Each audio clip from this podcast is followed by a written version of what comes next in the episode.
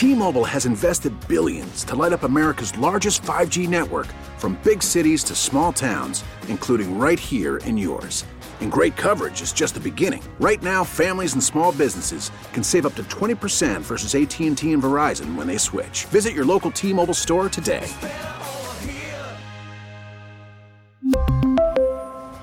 Plan savings with 3 lines of T-Mobile Essentials versus comparable available plans. Plan features and taxes and fees may vary.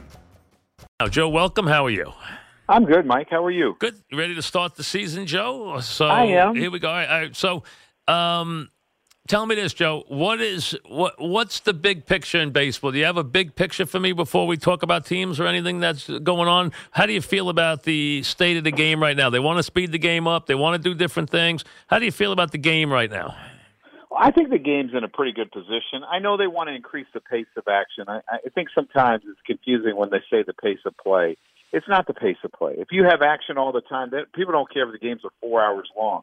It's just the ball's put in play every three minutes and forty seconds or so.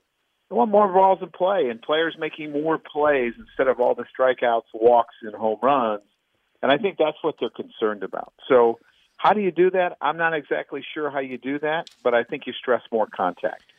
Well, Joe, you know what? I also think the they haven't outlawed the shift, and I actually think for the first time now I can tell you this: I walked in, and you know, a guy you know well, Robbie Cano said to me, "You know what? Every time they shift on me, I'm hitting the ball left field this year." And I watched him in spring training, he worked on it in the cage. I watched him hit the first time up against the Red Sox. They shifted. He went, he put the ball right into the third base hole for a base hit. He said, I'm going to do it all year. Nimmo said, I'm going to do it too. So if these guys start doing that, it'll change things a little bit. It will change the game dramatically. And I just remember playing against Toronto, and you had all those sluggers over there Encarnacion, Bautista, and Donaldson. And if you shift in with runners in scoring position, they were willing to just take their hit. I, you know, I'm going to punch it through that hole. I'm going to take the the RBI, and we had to change how we played them. And that's what hitters need to do more of.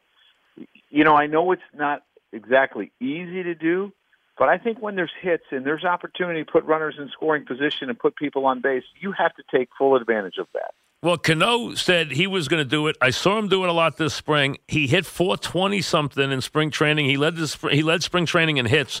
So uh, there's a guy who might be. Maybe he's going to be the first one that's going to show us that he's going to do it a lot. So maybe we'll see some of that in baseball, and maybe they'll put a premium on more about. You know, if one thing clearly, when you played, and even before that, you know, there was a thing like there were good outs. Now it seems yeah. like you guys have accepted the strikeout, even from your leadoff hitter. Derek Jeter used to strike out 100 times. I mean, Gardy will strike out 100 times. You guys have accepted the strikeout as acceptable, where in the old days it wasn't acceptable.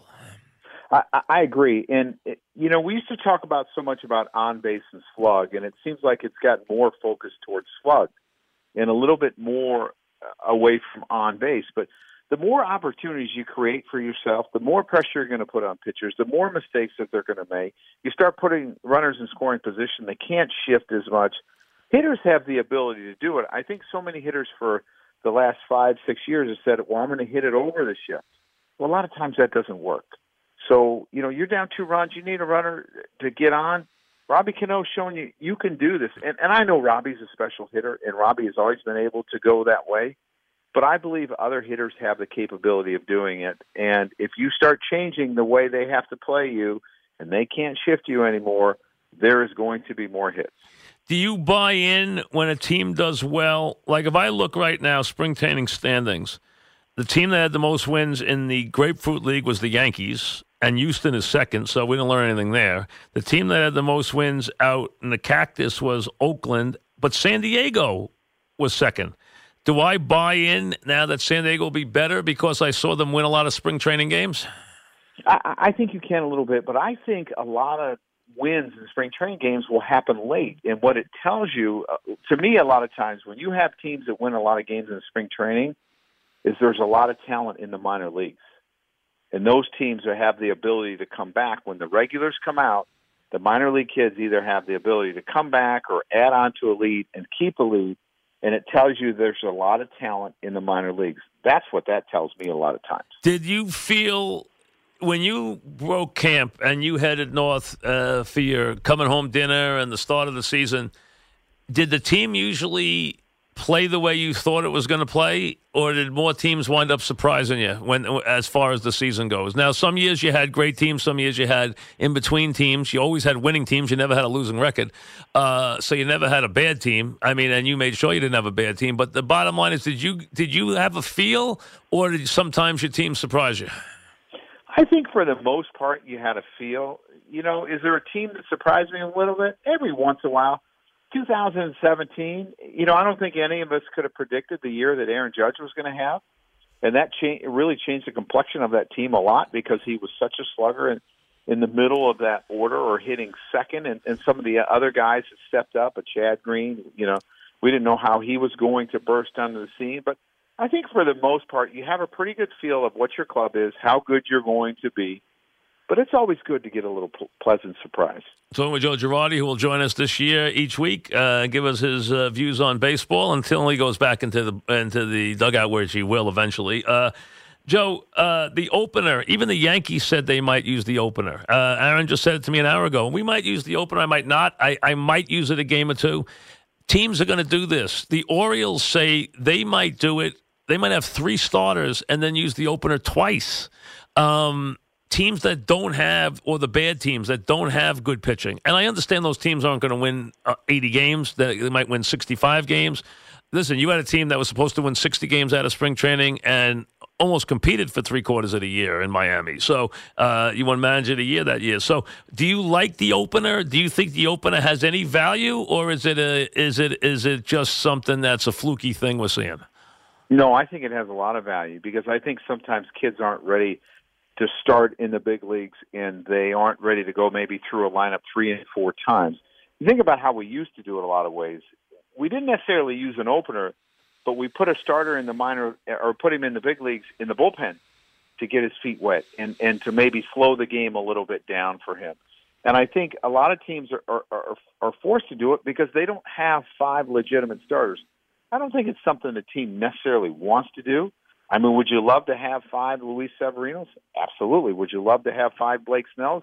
Absolutely. But if you don't, you have to be creative in how to get these guys the most out of each player to get them the um, so they can relax when they come in in, in situations and maybe not give them too much. It, it, you put them in a situation to be successful, and I think that's what clubs are trying to do right now. And eventually, they grow into starters, and you don't need to do that with them, but for right now, I think it's a great idea because it gives you the best chance to win.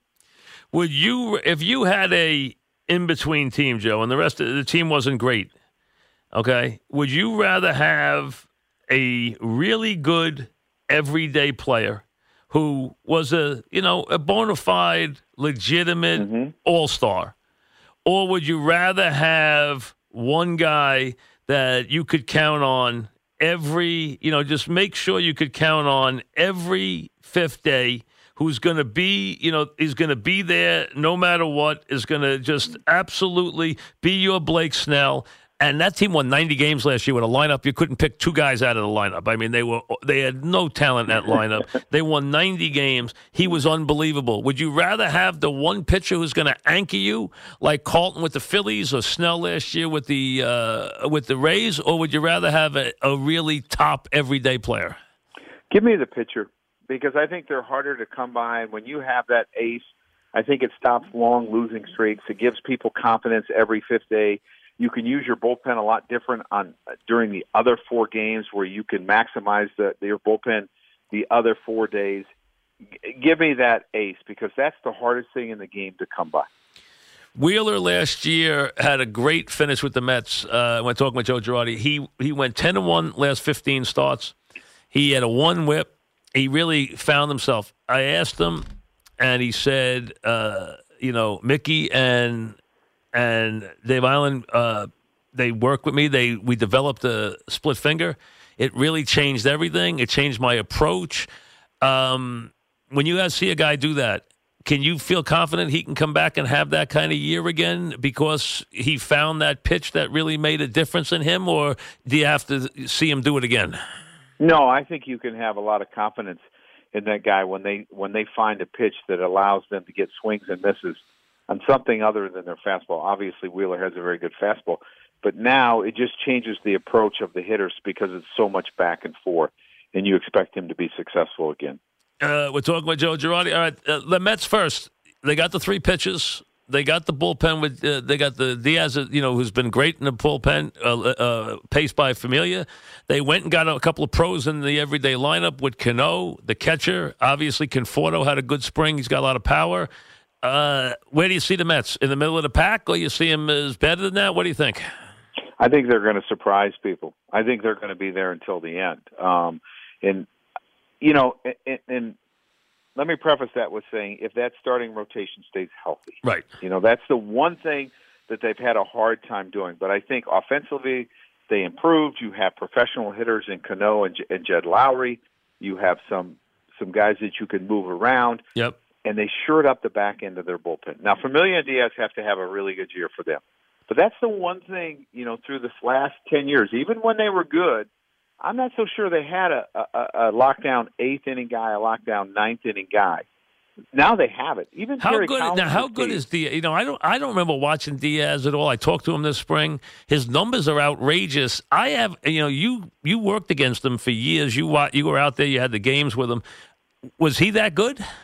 He's he's really good. You know, sometimes you feel like he falls into a little command issue, but David Robertson could do that. Dellin Betances could do that he's got swing and miss stuff. He's a slider he's guy, really, right? He's going to get you with that yes. slider, right? He's really, really good, and he's got velocity too. So he's really, really good. Where guys have to cheat a little bit, and that slider will expose a lot of hitters. So I, I really like what they've done to this team. I like what they've done to their bullpen, where they put experience at the back end, and they're not asking kids to do it. Now you can move the other guys that were at the back end last year, and now you have a much deeper bullpen. And and, and those guys who were doing it last year are multiple inning guys, which I think helps as well that helps save the, the the rotation a little bit. And I like what they've done. I, I'm curious to see how they're going to do because I think they're a player. And I tell you, I think Ramos makes a big difference. First of all, he always killed the Mets when he was in Washington. Secondly, he's a pro, he's always reminded me of being. A, I, every time I see him, I think of a really good baseball player who's kind of underrated. That's a good catcher and a solid guy. I think he's going to be a big difference maker for them. Well, he can really hit. And when you think about the Mets, they're pretty left-handed dominant. When you start talking about yep. their best hitters, and he's that right-handed guy that kind of separates people. And I look for Conforto to have a good year. Are you a Conforto guy? You like Conforto? You know, because yes. guys, you know, Keith Hernandez always raves about him. Says he's going to be a great hitter. Everyone's waited for him. He's been a little streaky. He's been a little up and down. He had a great September last year. He hit ten homers and thirty RBIs in September. Uh, you know, he hit twenty eight homers. A lot of guys have him as their breakthrough guy this year. That he's going to be the guy who you know really becomes a star this year. I I think so because when you have the injuries that he had, and I believe he had a torn labrum, I think it takes the year that you sit out and another year to, that you go through before you're at full health. I, I think it's a two-year injury, and I think they come back. And yeah, you know what? It's healed, but I still think there's strength issues, I, and I think there's a lot of things that you go through. When I hear a hitter that tears his, you know, the labrum that's his front, you know, his front side, it scares me to death. And I always believe that it's a two-year, and I think that's partly what Greg Bird has went through as well. Um, that I think he's going to be a much different. Are you guy. surprised he's been great this spring? They said uh, Boone said he's been the guy we always heard he was going to be, the guy who could bat third in this lineup. He, you know, a Voit came in almost like he couldn't lose, and and Bird got lucky that Hicks got hurt, but he now has almost got him on equal terms the way he's been swinging the bat. I'm not shocked at all. I believe that he was going to struggle. He had missed a lot of time with injuries. And then I, I think his shoulder had healed, but then all of a sudden he had the ankle injuries. He didn't have it bad. I mean, this is a guy that's probably missed a thousand at bats over the last three years. So I, I still think the kid's really going to hit. Well, he's got his chance now. We're talking with Joe Girardi. Joe, you told me uh, that Torres was one of the more talented young guys you had seen. So uh, I remember you telling me that. So he turned out to be as good as everybody expected. Uh, a Rod was in last week and didn't like him going second to short on day after day with Tulowitzki playing and them switching back and forth. He didn't think it's an issue. I mean, uh, Boone said he's been great about it. It hasn't been an issue. A Rod said, I, don't, I wouldn't want to do it. I didn't like it. I wouldn't have liked it. Um, you think that's an issue at all, or you think it'd be something he can handle? I think it's it's the player. What the player, you know, some players get locked into what they're doing and only want to do, you know, one position. But you got to remember, Gleyber was playing shortstop really most of the time until he came up last year, and he was a second baseman. So I think for him to bounce back and forth, it's probably not a big deal. But if he had been at second for five or six years and then start trying to bounce back and forth, I think it would have been much more difficult. Do you have to do more stuff with him in terms of scouting reports and stuff that he'll play second one day and then the same series play short the next day? I think you just have to make sure that he gets ground balls on both sides every day. So he's going to have to take maybe a few more ground balls, um, where he might take 25 in, in, in one spot. Maybe he takes 15 in each spot every day to make sure that that you know if something happens to Tulo, he has to bounce over there right away. He's familiar with it. He's comfortable with it, especially when they go to a new field. He's got to take ground balls on both sides right away the first day. Um, how do you feel about uh, the Yankee rotation right now? No Severino to start. Uh, they'll use uh, Germán in Game Four, bring Tanaka back in five, then pitch Loaisiga in Game Six. Uh, they'll use those guys as their starters, all guys you're very familiar with. You got Paxton, you got Hap, you got obviously Tanaka. And here's what we learned about Tanaka is that he's a good big game pitcher. When he pitches yes, in he the, when he wants to pitch in the playoffs, he's there. I mean, he's pitched great in the playoffs for the Yankees. Yes, yes, he has. You know, I think their rotation is going to be fine. I, I think their schedule is going to help them tremendously. What you know, and I expect them to get off to a tremendous. A lot of start. Orioles and Tigers early. Yeah, and Kansas City, Yep. and and and even with all the injuries that they have, you put them on paper, they're going to be better than most teams uh, on a daily basis when they go out there. So I, I I think in the long run, it might help them. You know, it might help Sevy that that he misses the first month first month and doesn't throw 200 innings, and then when they get to the playoffs, he's really really fresh and dominant. So uh, these injuries you don't want to start this way, but they may not be a bad thing in the long run. How about how about Sanchez? You know, everyone seems confident. He, you know, he hit well. He he had good at bats in the postseason last year. Everyone acts like, hey, no question, he's going to come back. You know, I don't think he looked great, and you know, they said he was in good shape, but I don't think he hit a lot in the spring so far. I got uh, he wasn't Yeah. until about ten. Uh, I have to look again the last two or three days, but he wasn't hitting a lot. Did that concern you at all that he wasn't hitting a lot in the spring, or not really? No, not really, and it wouldn't concern me a lot if he didn't hit in April because a lot of times you can get bad weather. If he's not hitting in June and July, then I become concerned. But catchers probably get less at bats in spring training than anyone, and I think it's a little bit more difficult for catchers to get in the groove. And you hope that you are, but I think I, believe he's going to have a big year. I, I, I really do. I, I think he probably learned a lot from last year and he'll make the adjustments that he needs to make. And I think he's too talented not to have a big year. Any team, uh, National League? uh, What team do you? uh, What's your favorite team right now going into the season in the National League? Are you a Dodger guy? What team do you like? You know, you could argue for the Dodgers. They got some injury issues. I, you know, I think you. The NL East is the most intriguing division, Right. me, and how that's going to. Everybody's close except out. Miami, no question. I agree, and um, th- I'm really curious to watch that. The National League's hard to predict. You know, I think you got the big three um, in the American League. You know, with the, the Red Sox, the Yankees, and Houston. Yep. Um, those are the big three, and you know, I think Minnesota's going to be a lot better this year. Are, are there any surprise teams for me this year? I, I don't really have one yet. Um, I'm curious how the Cardinals are going to do, and I think a lot of that could depend on the health of that bullpen because you you get some of those guys back, and if Andrew Miller's Andrew Miller and Jordan Hicks and some of the guys that they have down there, Reyes, that bullpen could be really, really special. And with the addition of Goldschmidt, they could have a good year. Concerned about Milwaukee now with Knebel down, probably for the whole year, and Jeffress's shoulder. That team looks a whole lot different without that bullpen. And Cleveland may they might be on the downslide a little bit, right? Because they got really close for a couple of years. They might have to take a little step back right now. Yeah, I, I think for them to to make a lot of noise in the playoffs, they're going to have to make some moves uh, before July 31st to strengthen that bullpen. I think their starting pitching is really good, but my concern is, you know, you're going to stick with the starters a long time because those that might be your best choice a lot of times, and are they all going to get worn out? And Oakland's a good team, but I just don't think they have enough pitch, starting pitching. You know, I mean, I, uh, I I know they got a good bullpen, they got good lineup, but the pitch, starting pitch is just not enough guys. I think they're really going to miss Manea.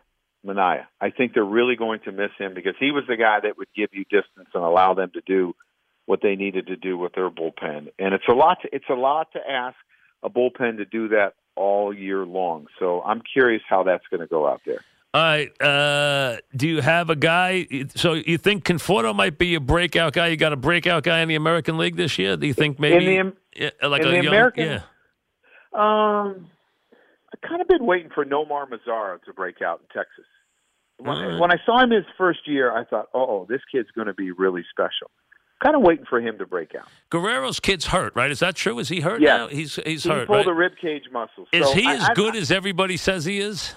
It, it sure sounds like it. I mean, he's he's a special player. Um, I'm anxious to see Bo Bichette too, to see when he gets an opportunity because his spring training was off the charts, and I'm anxious to see when those two kids get up there how the complexion of that team changes. It's going to be interesting. I mean, if he's as good as his father, that's good enough for me because his father was a great player, boy. I tell you. Well, he'll be in the Hall of Fame. Yeah, it's because he was unbelievable. He really was. Yes. I mean, he was a remarkable player. Thanks, Joe. We'll chat each week. Looking forward to it. So thanks very much. Enjoy the start of the season.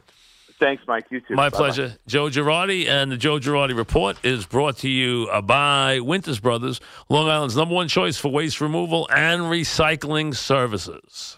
We really need new phones. T-Mobile will cover the cost of four amazing new iPhone 15s, and each line is only $25 a month. New iPhone 15s? Only at T-Mobile get four iPhone 15s on us and four lines for 25 bucks per line per month with eligible trade-in when you switch. Minimum of four lines for $25 per line per month with auto pay discount using debit or bank account. $5 more per line without auto pay, plus taxes and fees. Phone fee at 24 monthly bill credits for all well qualified customers. Contact us before canceling account to continue bill credits or credit stop and balance on required finance agreement due. $35 per line connection charge applies. Ctmobile.com.